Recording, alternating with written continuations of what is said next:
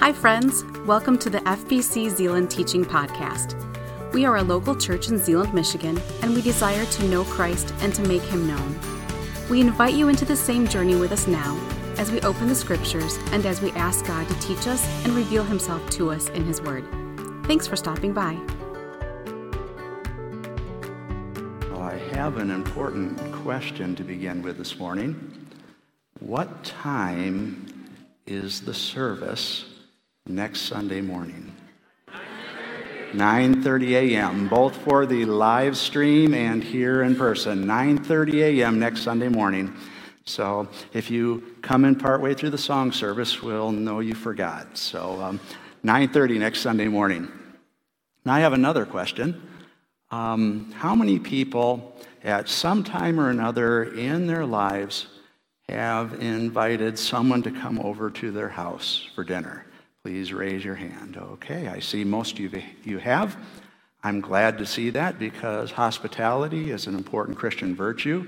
It gives us the opportunity both to be edified by those that we have invited over and uh, to edify them. And um, I apologize that it can be a somewhat painful topic now during the course of the uh, COVID 19 pandemic, that especially now in our recent Christmas celebrations, many of us were not able to gather with some of the loved ones we would have liked to gather with because of the pandemic.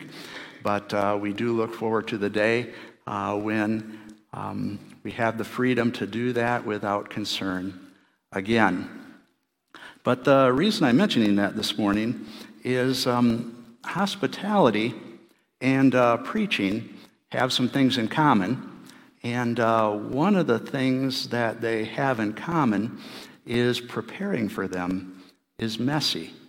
And so, um, as you're inviting guests over for dinner and you're in your kitchen, maybe you have some rice boiling on the stove and you turn your head away for a minute and, and the rice boils over and uh, this uh, the liquid tends to evaporate fairly quickly once it gets down on the top of the stove. And so you've got this white film around the pot. And then as it gets closer to the burner, you have a brown film. And a little closer to the burner, you have a black film. And, and uh, then maybe you're making some cookies and, and, flour starts flying, especially if you have kids or grandchildren helping.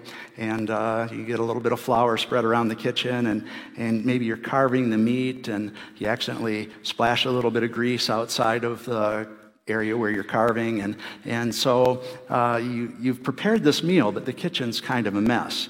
And so the guests are coming over, and so you quick try to clean up the kitchen so that the kitchen looks halfway decent when the guests arrive so that um, you know they can enjoy the meal and not see the mess that the preparation of the meal made. And uh, sermon preparation is a lot like that. And so you might have, uh, you know, these random Greek and Hebrew words that are flying around, and some of them are out of context and they land on the counter. And, and um, yeah, some half baked ideas, and they don't really come along very well. And um, yeah, uh, rabbit trails. Okay, let's try to leave those. And so, you know, you kind of try to neaten things up a little bit before everybody arrives Sunday morning so that uh, you can have a, a neat and coherent and, and nice looking presentation. But uh, this week, I kind of decided to invite everybody into the kitchen and take a little bit of a peek of a little bit of what sermon preparation is like. And the reason I decided to do that is I'm hoping that all of you on a regular basis are opening up the scripture and reading it for yourself. And I'm hoping that as you get a little bit of look of what sermon preparation is like, that might help you as you're reading through the Bible and uh, trying to figure out okay, how can I take God's word?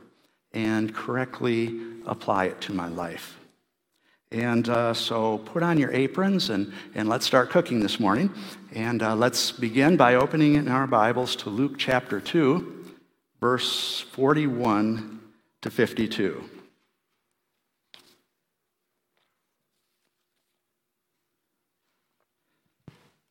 So, Luke chapter 2, verses 41 to 52. And if you would be kind enough, if you're able to stand, I'd like to read this passage in your hearing. Luke 2, beginning in verse 41. his parents went to Jerusalem every year at the feast of Passover. And when he was 12 years old, they went up to Jerusalem according to the custom of the feast. When they had finished the days as they returned, the boy Jesus lingered behind in Jerusalem, and Joseph and his mother did not know it. But supposing him to have been in the company, they went a day's journey and sought him among their relatives and acquaintances. So when they did not find him, they returned to Jerusalem seeking him. Now, so it was that after three days they found him in the temple, sitting in the midst of the teachers, both listening to them and asking them questions. And all who heard him were astonished at his understanding and answers. So when they saw him, they were amazed. And his mother said to him, Son, why have you done this to us? Look, your father and I have sought you anxiously. And he said to them, why did you seek me? Did you not know that I must be about my Father's business? But they did not understand the statement which he spoke to them. Then he went down with them and came to Nazareth and was subject to them. But his mother kept all these things in her heart. And Jesus increased in wisdom and stature and in favor with God and men. Let's pray together. Heavenly Father, as we open your word this morning, I pray that your Holy Spirit would fill our hearts, that he would enlighten the eyes of our hearts, that he would give us insight into your word and what you want to say to us this morning. I ask in the name of your Son, Jesus Christ. Amen. You may be seated. Now, the first thing we need to be aware of as we're approaching this passage is that this passage is a narrative. And um, I might use the word story because it's a more commonly used word, but the problem with the word story is a story can be either true or not true. In fact, we use the word story probably more often of things that are not true. You know, we talk about storybooks, and we're assuming that every story in the storybook is, uh, is fiction. And uh, we're not dealing with fiction here this morning. We're uh, dealing with a true historical account of what happened. And so this is a narrative, it's an account of what happened. It's set out in order. The difficulty as we are approaching narrative is that we have a tendency to jump to conclusions as we read narratives. Um, for example, we can think of um, Jacob in the Old Testament. And as we read the narrative about Jacob in the Old Testament, we see that Jacob had four wives. And so we could quickly jump to the conclusion every man should have four wives. Uh, because, you know, right there it is in the Bible Jacob had four wives. Or we can uh, go to the story, uh, the narrative about King Saul. And we can see that King Saul was wounded in battle, and so he fell upon his own sword and he killed himself. And so we could jump to the conclusion that, hey, the Bible says suicide is a good thing if you're in enough pain. And, uh, you know, we can quick jump to conclusions and we can draw the wrong conclusions as we're looking at narrative. And so um, the way that uh, one of my professors in college expressed it is narrative is not normative. Uh, that means that everything that you read about as happening in the Bible doesn't mean that it's a good thing that you're supposed to imitate. And so uh, we need to be aware of that as we're approaching narrative. And so if any of you men go home this afternoon and tell your wives that Pastor Tom said that you should have four wives, I wash my hands of it. I take no responsibility for what happens to you. It is on your own head. So, as we're approaching narrative, then, we have two main questions that we want to be asking. And the first question is what about this story made the human author of this narrative want to include it in his account for his original readers? And a secondary question is why, out of everything the Holy Spirit could have inspired to include in Scripture, did he choose to inspire the human author to include this in the Bible uh, for our benefit as well? What does the Holy Spirit want to say to us through this narrative? And with that in mind, we can start out and we can wrestle with verse 42. And so as we come to Luke chapter 2, um, I'll read verse 41 just so we can get the whole thing. His parents went to Jerusalem every year at the feast of Passover, and when he was 12 years old, they went up to Jerusalem according to the custom of the feast. How many of you have ever been 12 years old? Okay, I see that many of you have.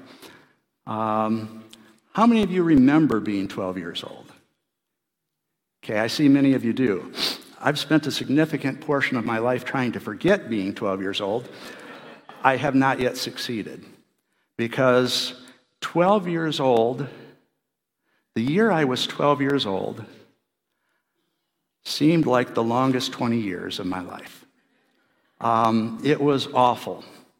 Um, there was a gang of bullies at school, and they were dedicating the year that I was 12 years old to trying to make my life miserable. And so uh, they would come up behind me and they would flick my ears, or they'd come up behind me and they'd hit me in the back of the head, or they'd come up next to me and they'd knee me in the side of the leg or, or in the back of the knee to try to make me fall. And, um, but the physical part wasn't the worst. The worst part was what they did with their words. And so they would stand around and, and uh, you know, they would ask hostile questions. And then if I answered them, they'd make fun of the answers. And, and they just made my life miserable all year long. And so, you know, as you're approaching a narrative, um, there's a tendency to take your own experience and interpret the narrative uh, in the light of your own experience. And so I'm reading about Jesus being 12 years old, and uh, my initial reaction is I wonder if the boys in Nazareth were mean to Jesus. Um, you know, how did they treat Jesus when he was 12 years old? We know that he was despised and rejected of men and a man of sorrows and acquainted with grief. And did that start already back when he was 12 years old? Or is that something that just came later on? In his life. And so I, I kind of wrestled with that question for a while. And the answer I came to is I don't know. The author of Scripture, uh, Luke, as he's writing to his readers, he does not say. The Holy Spirit, as he was inspiring Luke to write this, he did not inspire Luke to say. And so I have to say that um, there's a half baked idea. You know, I, I have no idea uh, whether or not the boys in Nazareth were mean to Jesus. And so we can just leave that laying on the counter and clean it up later, and uh, that's something we don't take along into the message.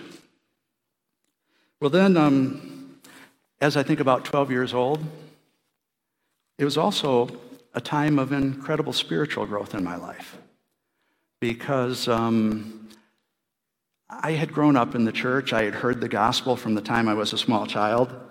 And uh, up to the time I was 12 years old, you know, um, I believed the things that the Bible said because my parents believed the things the Bible said, my pastor believed the things the Bible said, my Sunday school teacher believed the things the Bible said, and so I believed the things that the Bible said. But when I got to be 12 years old, I noticed, hey, you know, I, I see these nature shows on TV, and, and they talk about how, you know, everything started out with a big bang uh, all by itself, and, and then the earth gradually evolved over millions and millions of years, and, and uh, uh, you know, we're all kind of coming from nowhere and going nowhere. And, and uh, I began thinking, well, you know, are my parents right? Or are these things that I see on TV right? I mean, what, what really is the truth here? And I, and I gave the matter a lot of thought, and, and um, after a while, I came to a conclusion, and I decided that the explanation that was given by the Bible uh, was more coherent and meaningful than uh, the explanation that I was receiving on the nature shows.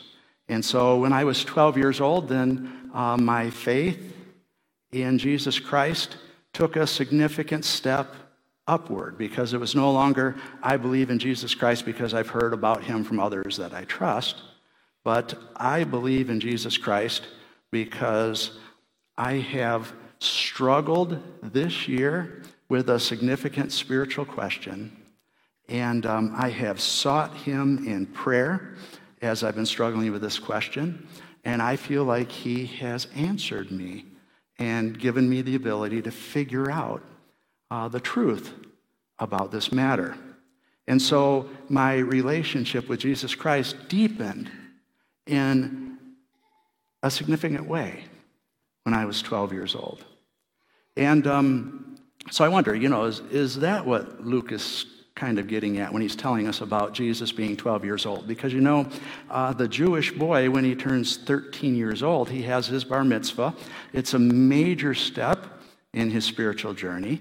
And so, uh, is Luke telling us that Jesus Christ, as he reaches 12 years old, um, is growing in his awareness of who he is and the mission that God has for him? And has he, uh, is he making some significant spiritual decisions in his life as a 12 year old?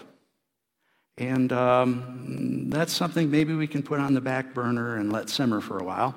Uh, not time to sweep that one away yet. We'll, we'll just keep thinking about that for a little while.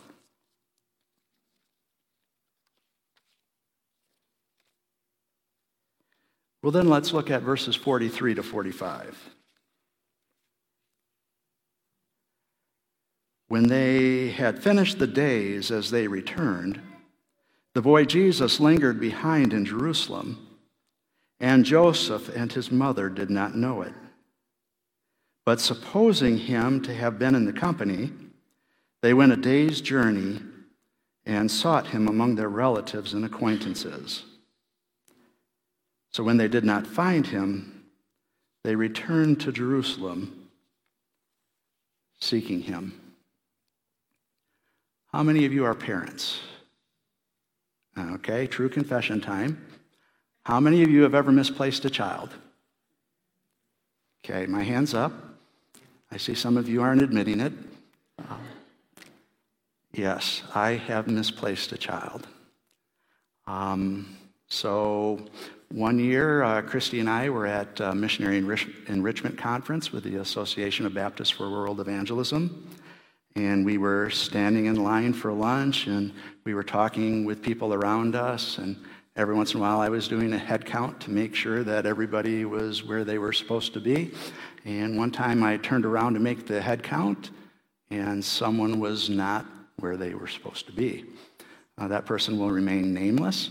Um, but anyway, this, this person was missing, and uh, it was a terrible feeling. And uh, we, you know, did a quick search of the immediate area, and this person was still missing. And we did a search of a larger area, and this person was still missing. And uh, panic is growing in two parents' hearts. And um, we recruit a large number of missionaries to spread out through the forests and fields surrounding the area where we are in search of our missing child. And another large group of missionaries is praying that we'll be able to find the missing child. And finally, after what seemed like 100 years, but was only 45 minutes or so, the missing child was located. And so, as um, I come to this account of Mary and Joseph having the experience of a missing child, my heart goes out to them. Three days of not knowing where their child was. Imagine how they felt. It must have been a terrible feeling for them. But then, as we think about it, the temptation springs up. Well, you know, maybe, maybe we need to beat up a little bit on Joseph and Mary because they traveled the whole day without having any idea where Jesus was. What kind of negligent parents were they anyway? And, uh, you know, is that what Luke is trying to say to us? Poor Jesus, he was raised by negligent parents. And, uh, and so think about that a little bit and uh, think, well, wait, um, Jesus was 12. When I misplaced my child, that child was a preschooler. I would have been less panicky after 45 minutes if that child had been 12 years old. Though, depending on what your ch- child is like, maybe you'd be more panicky after 45 minutes if you have a 12 year old rather than a preschooler. It depends on the child. Um, but in any case, um, Jesus is 12 years old. And as we think about what life was like in ancient Israel, a 12 year old was expected to be much more responsible than uh, we tend to associate with 12 year olds in our modern society. So you can think a little bit about um, King David before he was King David. He was a shepherd boy, and he was out on his own in a field somewhere watching over the family fortune because those sheep, they are very, very valuable. And they are entrusted to his care, and he's responsible for them. And he is so responsible for them that he kills a lion and he kills a bear that come along and try to steal sheep out of the flock. Well, he's still a young man. Or we can think about uh, Joseph, not Joseph and Mary, but Joseph, uh, son of Jacob in the Old Testament. And uh, his brothers are out tending the sheep, and they are more than a day's journey away from home. And his father Jacob has no problem saying to him, Hey, Joseph, you go out and check on how your brothers are doing. He can, you know, wander a day away to find out where his brothers are and then hopefully wander back to give a report. And so he was trusted with a great deal of responsibility as a young man.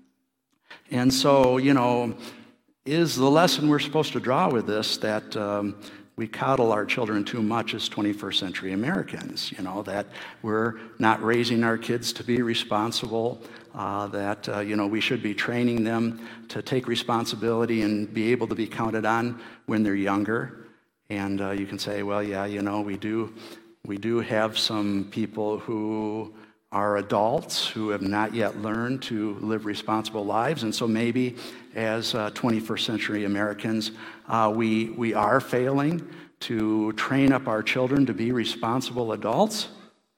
But um, I don't think that was what Luke was shooting at. And um, I don't really think that's what the Holy Spirit is trying to say to us. And so there's another half baked idea that we can leave on the counter and uh, not take along and serve. Uh, but then we uh, move along to verses 46 and 47. And it said, Now so it was after three days they found him in the temple, sitting in the midst of the teachers, both listening to them and asking them questions. And all who heard him were astonished at his understanding in answers. And so at 12 years of age, Jesus manifested amazing spiritual insight. And it's easy for us to say, well, duh, he was the Son of God. What do you expect? But as you think about the people who were sitting in the temple listening to him, they didn't know he was the Son of God. And as you think about Luke's first century Gentile readers, the reason Luke is writing this book is because he wants them to have the opportunity to get to know Jesus as the Son of God. And so he is presenting them with new information that they may not have had before. That Jesus, as the Son of God, does have unique spiritual insights. And that's why we as a church, we want to know Jesus and we want to make him known because of who he is and what he can tell us. And so that's something we can probably keep and serve in our meal later on. Jesus is the Son of God. He is the source of unique spiritual insight. He is worth knowing and making known. Well, next, let's take a look at how Joseph and Mary reacted in verse 48. It says, So when they saw him, they were amazed, and his mother said to him, Son, why have you done this to us? Look, your father and I have sought you anxiously. You know, even raising a perfect child can be hard for imperfect parents because imperfect parents don't know what to expect out of a perfect child. And so they're having surprises all the time. Keep your finger, by the way, in Luke chapter 2 and turn back to Matthew chapter 13, verses 54 to 56.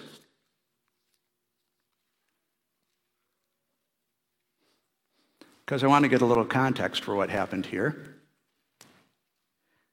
Matthew chapter 13, verses 54 to 56 says, When he had come to his own country, he taught them in their synagogue. So they were astonished and said, Where did this man get this wisdom and these mighty works? Is this not the carpenter's son? Is not his mother called Mary? And his brothers, James, Joseph, Simon, and Judas, and his sisters, are they not all with us? Where then did this man get all these things? And so Joseph and Mary, after, they, after Mary had Jesus, uh, Joseph and Mary together had a number of other children, at least six, because four brothers are mentioned and the sisters are mentioned in the plural. So they have at least six other kids besides Jesus. And what a terrible shock that must have been. I mean, after you have a perfect child, then you have an ordinary sinner like all the rest of us have. Uh, it must have been quite an adjustment for Joseph and Mary to be parenting a perfect child and then parenting a whole bunch of sinners. Um, the temptation must have been terrible to say, Why can't you be more like your brother? Um, and so uh, Joseph and Mary are dealing with this family situation, and that might explain part of the reason why they get a day's journey away from Jerusalem before they notice that Jesus isn't along, because they're so busy keeping an eye on the sinners. And uh, they figure, well, Jesus, he can take care of himself. And so they get to camp that night and say, uh oh, where is Jesus? And uh, so could explain kind of how the situation all came about. Regardless, of how the situation came about, they were very worried. And in 49 and 50, back in Luke chapter 2, we can see how Jesus responds to their concern. It says, And he said to them, Why did you seek me? Did you not know that I must be about my Father's business? But they did not understand the statement which he spoke to them.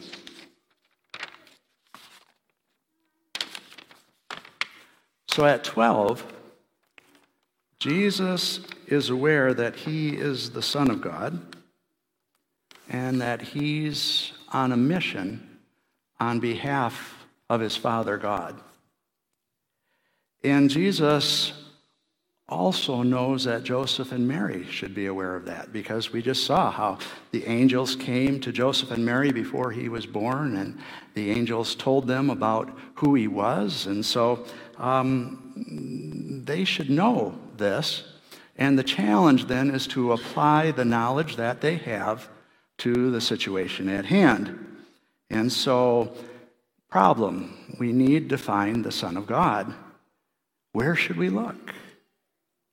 Uh, answer we should look in God's house if we want to find the Son of God. And so Jesus is challenging Joseph and Mary to apply what they know about him to the situation. But as I said, it's difficult to be imperfect parents with a perfect child. And so, verse 50 tells us that Joseph and Mary really didn't quite understand what he was trying to say to them. But verse 51 then tells us that Jesus didn't, as it were, pull rank on Joseph and Mary. It says, Then he went down with them and came to Nazareth and was subject to them, but his mother kept all these things in her heart. Now, Jesus could have rightly said, I am the Lord of the universe. And so I would like you to serve me and fulfill my every whim. But he didn't do this. Jesus didn't come to be served, but to serve and to give his life as a ransom for many. And so instead of demanding that Joseph and Mary needed to obey him, he obeyed them and followed their directions. And then we come to the most amazing verse in the entire passage, and that's verse 52. It says, And Jesus increased in wisdom and stature and in favor with God and men. And once again, I'd like you to keep your finger here in Luke, and this time I'd like you to turn over to Hebrews chapter 4, verse 15.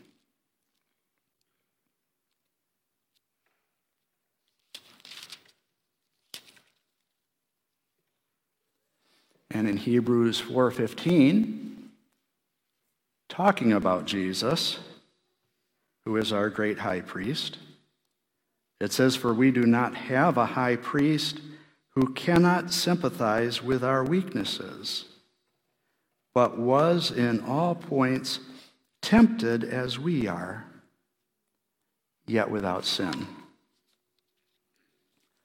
And so Jesus is remarkable because at the same time, he is the Son of God, God the Son, he is all wise, all knowing, all powerful. And at the same time, he's a man. He's not just God in a man costume, he is fully and completely a man. He is so fully and completely a man that he experiences all of the limitations and all of the weaknesses that any other man experiences, except without sin. And so in verse 52, then, back in Luke chapter 2, we have God all wise becoming a man and growing in wisdom. And it's hard to wrap your mind around that.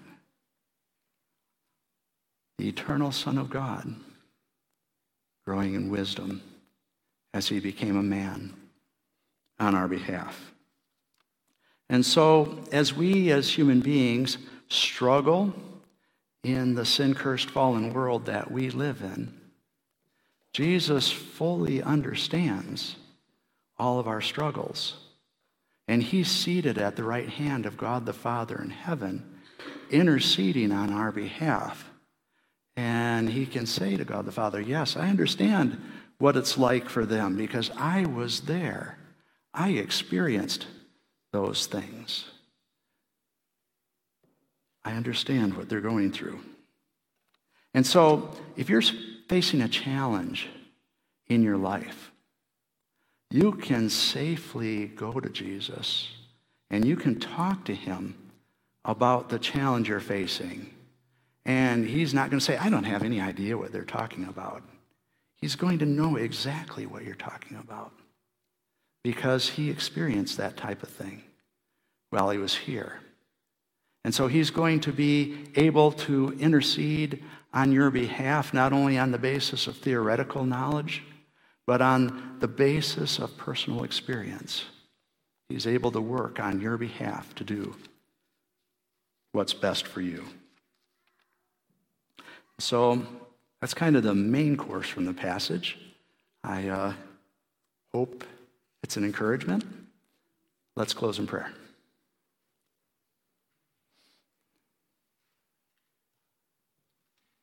Heavenly Father, we thank you that when we were hopelessly separated from you, you sent your only begotten Son to be a man on our behalf, to live the perfect life that we could not live, to die the eternal death that we could never complete dying, to rise again to give us new life if we will put our faith in him. Lord, we thank you that he is even now seated at your right hand, interceding for us. And Lord, I pray that we would be quick to come to you and to him because of his special insight and knowledge into us and to seek the help and the grace that we need in our time of need. And so, Lord, may we continue to look to you. I ask in the name of your Son, the Lord Jesus Christ. Amen. Well, thank you for your fellowship this morning. What time is the service next Sunday? 9:30 a.m. Very good. Look forward to seeing you then. May the Lord bless you and give you a, a great week.